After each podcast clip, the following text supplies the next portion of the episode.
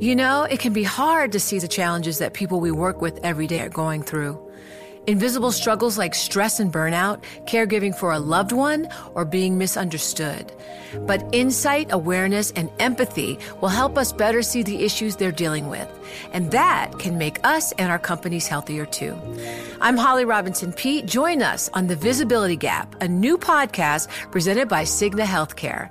Download it wherever you get your podcasts. You know success when you see it, or you think you do the people in the spotlight. But what about those small business masterminds who succeed at making their money work harder? They do that by having a business bank account with QuickBooks Money, which now earns 5% annual percentage yield.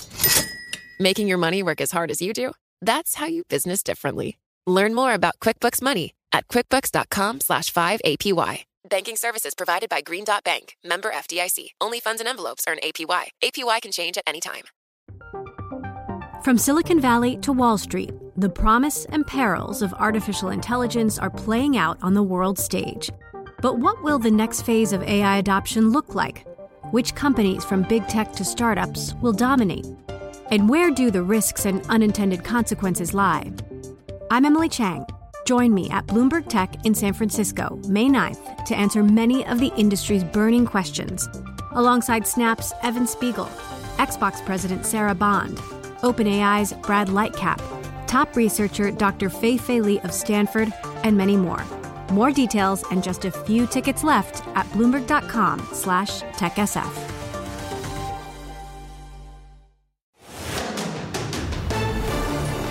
You're listening to Bloomberg Law with June Grasso from Bloomberg Radio.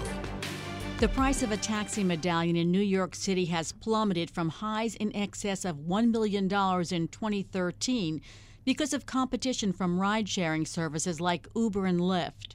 The New York Court of Appeals will be considering two class actions against the City of New York and the Taxi and Limousine Commission by the buyers of taxi medallions in three public auctions held in 2016 and 2017. The medallion buyers are seeking about half a billion dollars in damages, alleging that immediately after the third auction ended, the TLC allowed tens of thousands of Uber and Lyft cars to flood the market, effectively destroying the value of the medallions they'd sold. My guest is Mark Rifkin, a partner at Wolf Haldenstein, who represents the plaintiffs in these class actions. Mark, start by telling us about the drivers who purchased these medallions at auction and the situation they're in now.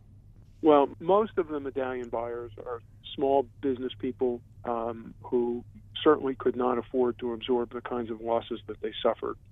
Most of them, if not all of them, took out loans to buy the medallions, and the loans were even facilitated by the city before the auctions took place and now they have to service the debt on those loans, despite the fact that they really can't generate the kind of income they used to be able to generate before Uber and Lyft were allowed to come into the city. Now that Uber and Lyft are there, they can't afford to pay the debt on the medallions. Most of the loans are in default.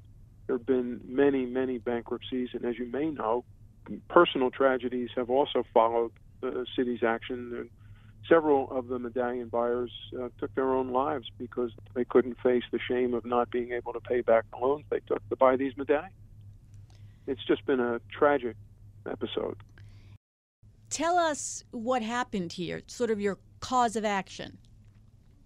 So, we have sued the City of New York and the TLC for their conduct both in conducting three auctions for taxi medallions the end of 2013 and early 2014.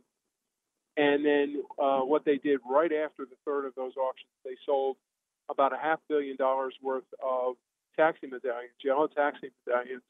And as soon as the auctions were over, they let in tens of thousands of Uber and Lyft vehicles to flood the market with competition for the cabs, and it destroyed the value of the medallions that they had just sold at auction. Are you asserting that this was a deliberate move on their part?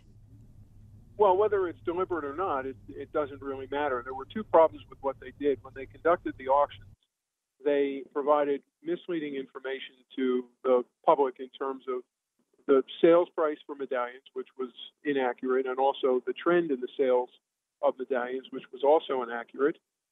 They sold the medallions and then they turned around and they they decimated the value of the medallions, which deprived the buyers of the benefit of their bargain. Whether they had a plan to do that before they sold the medallion doesn't really matter. They did after after the sale that is what we what we allege is a breach of their duty of good faith and fair dealing. They have to let the other side of the contract enjoy the benefit of, of the bargain, and they didn't do that. What did the medallion owners pay for the medallions? On average, the medallion buyers paid a little bit over a million dollars per medallion, and that was consistent with the roughly consistent with the price of the medallions before the auction took place. The city set uh, an upset price that was based on the sale of the medallions before the auctions took place. And then as soon as the auctions happened and the city let Uber and Lyft into the market, the the market for medallions basically froze. And so now the medallions are worth just a fraction of what they were before, if there's even a sale that's not a forced sale, that's not a bankruptcy sale or something else. The buyers lost most of the of the purchase price they paid. Is it ju- is it solely because of the Uber and Lyft drivers? That's the only thing that changed from from before to after. All everything else about the market stayed the same. If anything, it got better. The economy improved. Uh, ridership, total ridership improved. But the big negative is, whereas the taxi medallions had a you know, had an exclusive right to pick up passengers on city streets before Uber and Lyft showed up. As soon as Uber and Lyft showed up, that exclusivity disappeared, and the medallion prices collapsed as a result. Have you filed two class actions? We did. We we filed two separate class actions on behalf of purchasers in the different medallion auctions, and um, we we never did consolidate the two cases. So they've run down parallel tracks since we filed the complaints, but they're essentially the same cases. And what are the specific laws that you're suing under? So there's two claims. One is breach of contract, and that's breach of the city's implied covenant of good faith and fair dealing. It's implied in every contract. The city's contracts are no different, and that covenant requires that both parties to the contract act in good faith to let the other side enjoy the benefit of the bargain. So that's one claim. That's a breach of contract claim. And then separately, we're also suing the city under GBL 349, which uh, prohibits unfair competition and false and deceptive conduct. So tell us what the procedural history is, what happened at the various stages below. So I'll mix the two cases together because it really doesn't make that much difference. But essentially, what happened is that we were permitted to proceed on uh, certain of our claims. The um, trial court sustained a portion of the complaint, and so we were we were proceeding on that basis. Then the court certified a class of all the medallion buyers, and so we were we were prepared to proceed on a class basis.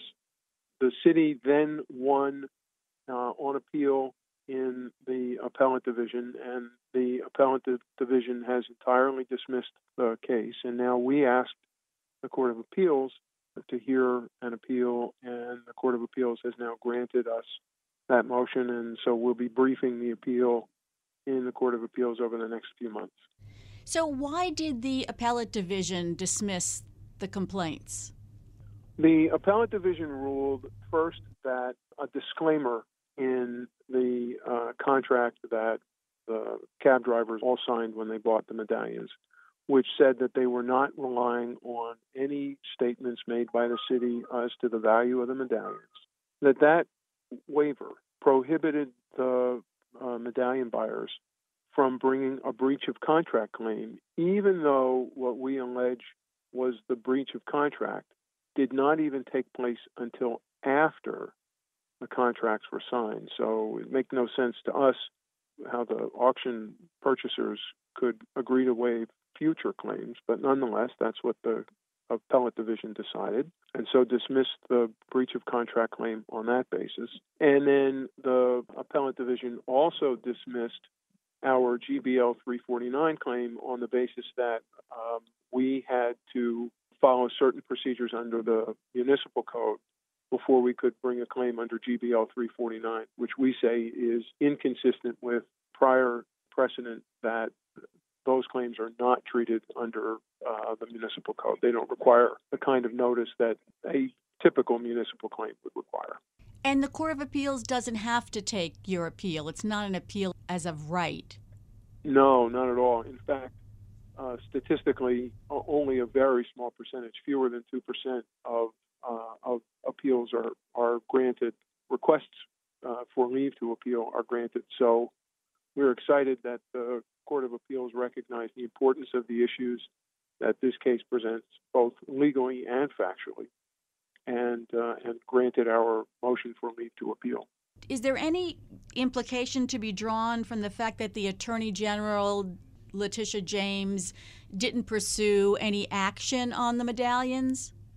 No, I think I think the more interesting thing is is the um, all of the public commentary that came out in the aftermath of um, an investigation that was done by city council, finding fault with the way the city conducted the medallion auctions and then how they flooded, uh, how the TLC essentially ignored its own rules and flooded the market with uh, Uber and Lyft cars right after the right after the auctions took place. How much money do you think might be involved here? Well, it's it's uh, the, the principal amount that the city earned from the medallions is about 360 million, and then of course you have all of the interest that accrues on that over the intervening seven or eight years. So it's a you know it's a considerable sum. How fast can this move at this point? You're going to the Court of Appeals. Will it take years? Well, let's let's hope that it moves quickly through the Court of Appeals and we get back to the uh, back to Supreme Court where we can proceed to a trial uh, quickly now that most of the procedural uh, steps are out of the way. But uh, I, I, would imagine that it'll be at least uh, three to six months before we have a resolution in the Court of Appeal. What has the city's response been? Has it just been on technical issues, or has there been a response to the heart of the charges? Well, the, the city's view is that they can do whatever they want and uh, the, the, buyers of the medallions uh, were responsible for for their for their own problem. How that could be, I don't know. But but it's not just a technical defense. The city is also denying any uh, any claim of wrongdoing. Thanks for being on the show, Mark. That's Mark Rifkin of Wolf Haldenstein. You know, it can be hard to see the challenges that people we work with every day are going through. Invisible struggles like stress and burnout, caregiving for a loved one, or being misunderstood. But insight, awareness, and empathy will help us better see the issues they're dealing with. And that can make us and our companies healthier too. I'm Holly Robinson Peete. Join us on The Visibility Gap, a new podcast presented by Cigna Healthcare. Download it wherever you get your podcasts. You know success when you see it, or you think you do the people in the spotlight athletes, actors, artists. But what about the people behind the scenes? You know, the ones who make it all happen the lighting engineers, the sideline photographers, the caterers. They're small business masterminds. And if there's one thing they have in common, it's making their money work harder. That's why they have a business bank account with QuickBooks Money, where they are now earning a generous 5% annual percentage yield. Yes, 5% APY. Making your money work as hard as you do? That's how you business differently. Learn more about QuickBooks Money at quickbooks.com slash 5APY. Banking services provided by Green Dot Bank, member FDIC. Only funds and envelopes earn APY. APY can change at any time. The countdown has begun. From May 14th to 16th, a thousand global leaders will gather in Doha for the Qatar Economic Forum powered by Bloomberg. Join heads of state, influential ministers, and leading CEOs to make new connections, gain unique insights, and uncover valuable opportunities in one of the world's most rapidly rising regions. Request your invite for this exclusive event at QatarEconomicForum.com. President Joe Biden is outpacing every president since Richard Nixon in confirming circuit court judges. Joining me is Carl Tobias, a professor at the University of Richmond Law School. Biden's sixth appellate nominee was confirmed. Tell us about Gustavo Gelpi. Well, he was a district judge in Puerto Rico who was elevated by Biden. Actually, George W. Bush appointed him to the district bench. He served for many years there and uh, now has been confirmed for the First Circuit as the second person from Puerto Rico to ever be confirmed to that court. Is there a so called Puerto Rico seat on the First Circuit? Well, I guess you could say that, but only the last two named from Puerto Rico are the people who have sat on the First Circuit. So you could say that, but we'll see in the future what happens. It's a very small court, only six judges, the smallest of the appeals courts in the U.S. Gelpi was confirmed by a bipartisan vote. You had three Republican senators supporting him Senator Susan Collins of Maine, Lindsey Graham of South Carolina, and Lisa Murkowski of Alaska. Was he less controversial than some of the other nominees where the vote was much closer or Well, maybe, but those three you just named have been voting for a number of the Biden nominees. Uh, and so that isn't surprising. And I think um, the Republican senators on the Judiciary Committee were very um, aggressive about certain issues. Um, for example, he had written a book about the insular cases, and they asked a number of questions about those in terms of treatment of territories and the jurisprudence of the Supreme Court 100 years ago. But he did get those three votes, as have a number, uh, uh, especially the district nominees so far. Uh, those three and a few others have voted for uh, Democrats. But there's been a lot of lockstep voting on both sides of the aisle. Gelpi has experience as a federal public defender, and five of Biden's six confirmed appeals court judges have that experience as a public defender. Explain why that's unusual on the bench and why it's important. Well, before those people were confirmed, there were only three uh, people on the federal appeals courts who had that type of experience. And one of Biden's foremost pledges in appointing judges was to uh, name more people who had uh, federal public defender or state public defender experience, uh, as well as uh, people who had other experiences apart from being prosecutors or people who came from big firms. And he's kept that pledge, and this is what you're seeing. Uh, but it's really extraordinary the experiential diversity, especially in terms of people who've been federal public defenders. Yeah, that's the same number of former public defenders that President Obama appointed to the circuit court in his two terms. So that just shows a comparison. Now, I want to turn to some of the hearings for the Ninth Circuit Court of Appeals. But the hot button issue of transgender bathroom access came up in the hearings for a nominee to the San Francisco based Court of Appeals, Holly Thomas. Well, uh, Senators Cruz and Hawley uh, used um, an incident that uh, allegedly happened in Loudoun County in Virginia to say that there were concerns about people using the bathroom uh, uh, of their gender identity and uh, then criticizing Holly Thomas for uh, representing transgender people in high profile cases.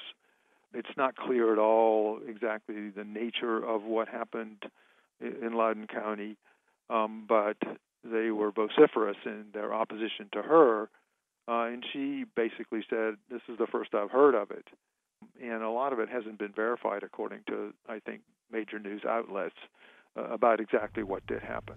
But they um, used that as a reason to attack her, and she said she wasn't aware, aware of this, and she also defended uh, her positions, uh, you know, on behalf of her clients. Has any appellate court at this point ruled that transgender bathrooms are unconstitutional or anything like that? I don't think so. But uh, it, it's enough of an issue that they can make to attack her, and that's exactly what they did. And it seems not fair because she's representing her clients to the best of her ability in the cases they were criticizing. And so she said that. I think otherwise she had a relatively smooth hearing. So, another nominee to the Ninth Circuit, Oregon labor lawyer Jennifer Sung, and her criticism of Brett Kavanaugh came under fire. Well, she was criticized again vigorously by the same members of the committee on the GOP side because she had signed a letter, as had I think a thousand or so other Yale Law School grads, written to the Yale Law School to criticize Brett Kavanaugh's nomination. But she admitted that there was overheated rhetoric in the letter. Uh, and then Republicans tried to say that that would show, shows that she wouldn't have judicial temperament by signing the letter. And so she received a 10 to 10 vote, which means that Majority Leader Schumer will have to discharge her from committee, and she's likely to have a close vote, but she will ultimately be confirmed by the Senate. She's not the first nominee, is she, that had a 10 to 10 vote and Schumer had to advance? Yes, but the others, she's the first judicial nominee. There were, uh, as you remember, Vanita Gupta for uh, Associate Attorney General, and Kristen Clarke for uh, Assistant Attorney General for the Civil Rights Division. Both were in that situation, but they both were ultimately confirmed.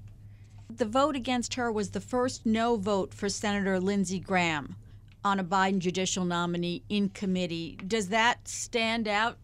Well, it does because I think he has reverted to the position he used to take, and that is, uh, unless he is vehemently opposed to someone, he's willing to give the president the benefit of the doubt in nominating people the president thinks are qualified. And so it was a departure from his other votes. Sometimes he's passed, which still allows someone to go through because then it's not a tie vote. And I think he's done that with some of the other appellate nominees. For most of the district nominees, he's voted yes the committee advanced Vermont Supreme Court Justice Beth Robinson's nomination to the Second Circuit. What else can you tell us about her? She is an historic appointment if confirmed because she would be the first LGBTQ individual to serve on a U.S. Court of Appeals. And she's very well qualified. She is presently on the Vermont Supreme Court. I think has been there for a decade and litigated some critical uh, cases involving LGBTQ rights and is highly respected in Vermont and around the country. The Senate voted 52 to 45 to confirm Tana Lin to the District Court for Western Washington. And she'll be making some first as well. Yeah, she's the first Asian American to be appointed to the Western District. I think to any district in Washington state and she has litigated a number of high profile cases, especially, I think, involving immigration issues. Um, and so that also fills three of five emergency vacancies in Washington, which shows Biden is recognizing the priority that should be given to them. And then last week, uh, the Senate confirmed Christine O'Hearn, so they have now filled three of six emergency vacancies in New Jersey. We talked before about Second Circuit nominee Myrna Perez and some of the problems that she ran into. Tell us about those and tell us where her nomination stands.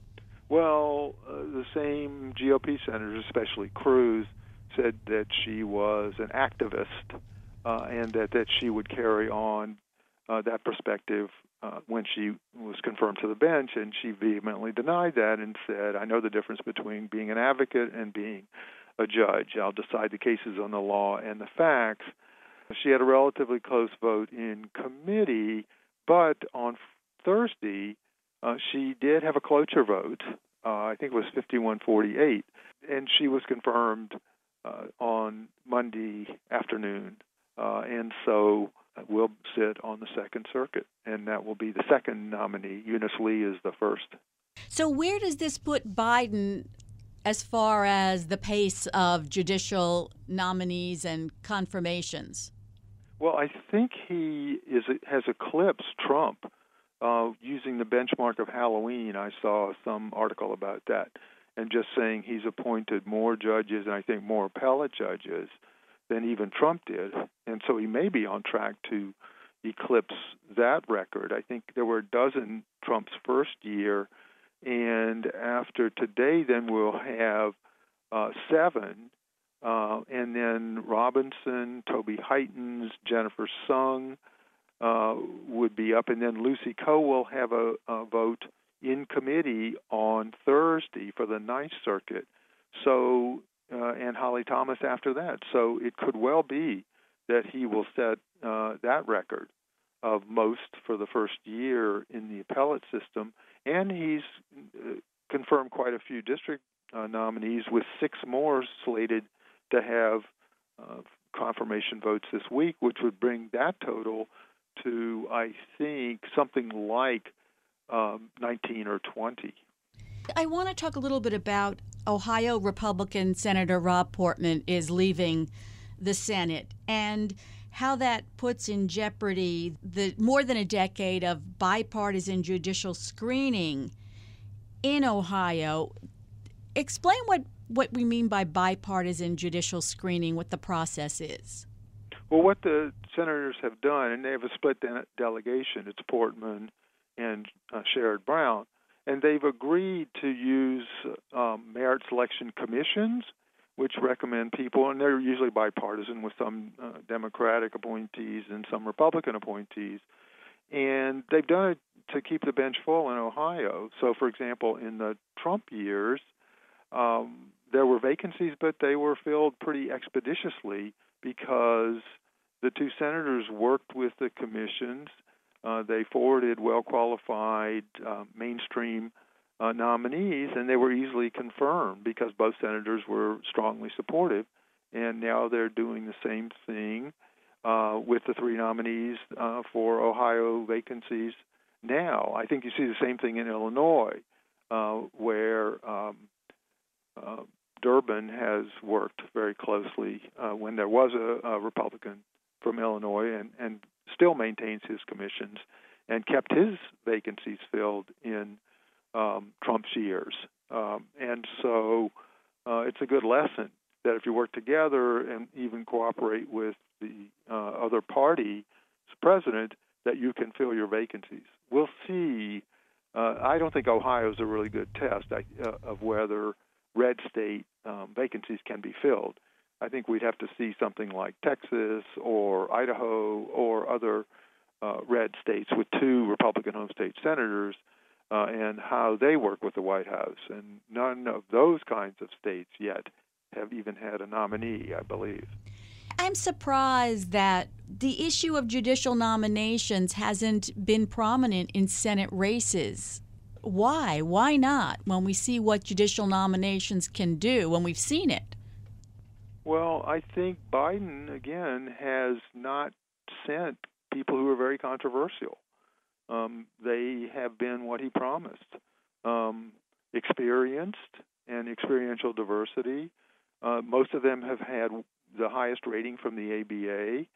Uh, they're not considered controversial even by some Republicans, and so it shouldn't be surprising that uh, that they're moving quickly. And they have you know a very uh, well orchestrated um, machine in the White House and on uh, in the Senate to move nominees uh, through. And so there hasn't been much cause to complain about the quality of the nominees, and so we're not hearing a whole lot. Um, I think the administration deserves a lot of credit, as does the Senate, for moving on these well qualified nominees. Um, and maybe that's a reason why they're they're not so controversial. Um, is that they're excellent people uh, and have the uh, qualifications to be fine judges. Thanks for being on the Bloomberg Law Show, Carl. That's Professor Carl Tobias of the University of Richmond Law School. And that's it for this edition of the Bloomberg Law Show. Remember, you can always get the latest legal news on our Bloomberg Law podcast. You can find them wherever you get your favorite podcasts. I'm June Grasso, and you're listening to Bloomberg.